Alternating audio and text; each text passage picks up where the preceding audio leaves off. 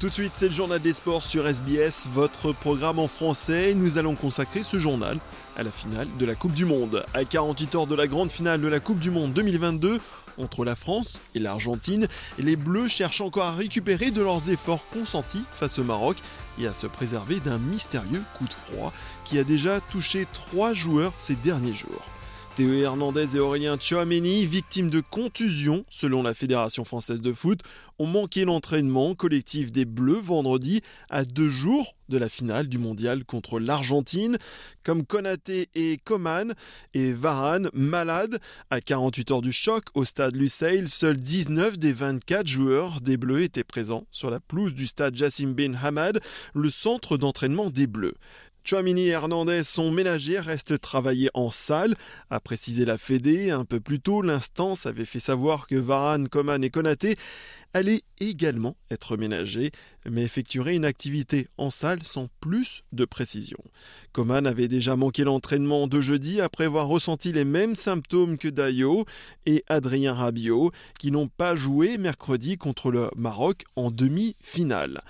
Konaté et Varane ont probablement été touchés à leur tour selon une source proche des Bleus. Plus de précisions avec RFI.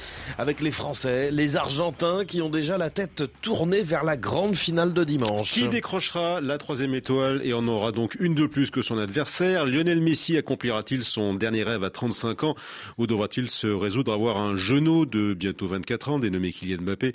L'emporter déjà pour la deuxième fois consécutive Les paris sont ouverts. Pour l'heure, les Bleus se préparent à un nouvel entraînement ce vendredi au lendemain d'une journée axée sur la récupération des titulaires de la demi-finale contre le Maroc l'objectif étant de disposer de joueurs à 100% évidemment face aux Argentins, mais tout autant que les blessures, ce sont également les joueurs malades sur lesquels l'encadrement français doit particulièrement veiller. Envoyé spécial à Doha, Antoine Grenier.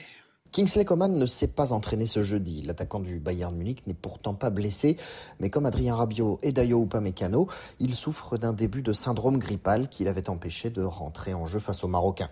Bilan de santé signé du sélectionneur Didier Deschamps. Dayo était là, il était euh, disponible, pas complètement. Euh, il a eu trois jours compliqués, même s'il a pu faire un peu d'activité à part. Adrien, lui, a été euh, malade un peu plus tard. Il allait mieux, mais bon, pas suffisamment. Et d'ailleurs, il est resté à l'hôtel pour pas prendre de, de non plus. Pas d'alarmisme, cependant, si Coman est toujours souffrant, les deux autres sont rétablis et les précautions sont prises à l'approche du match face aux Argentins.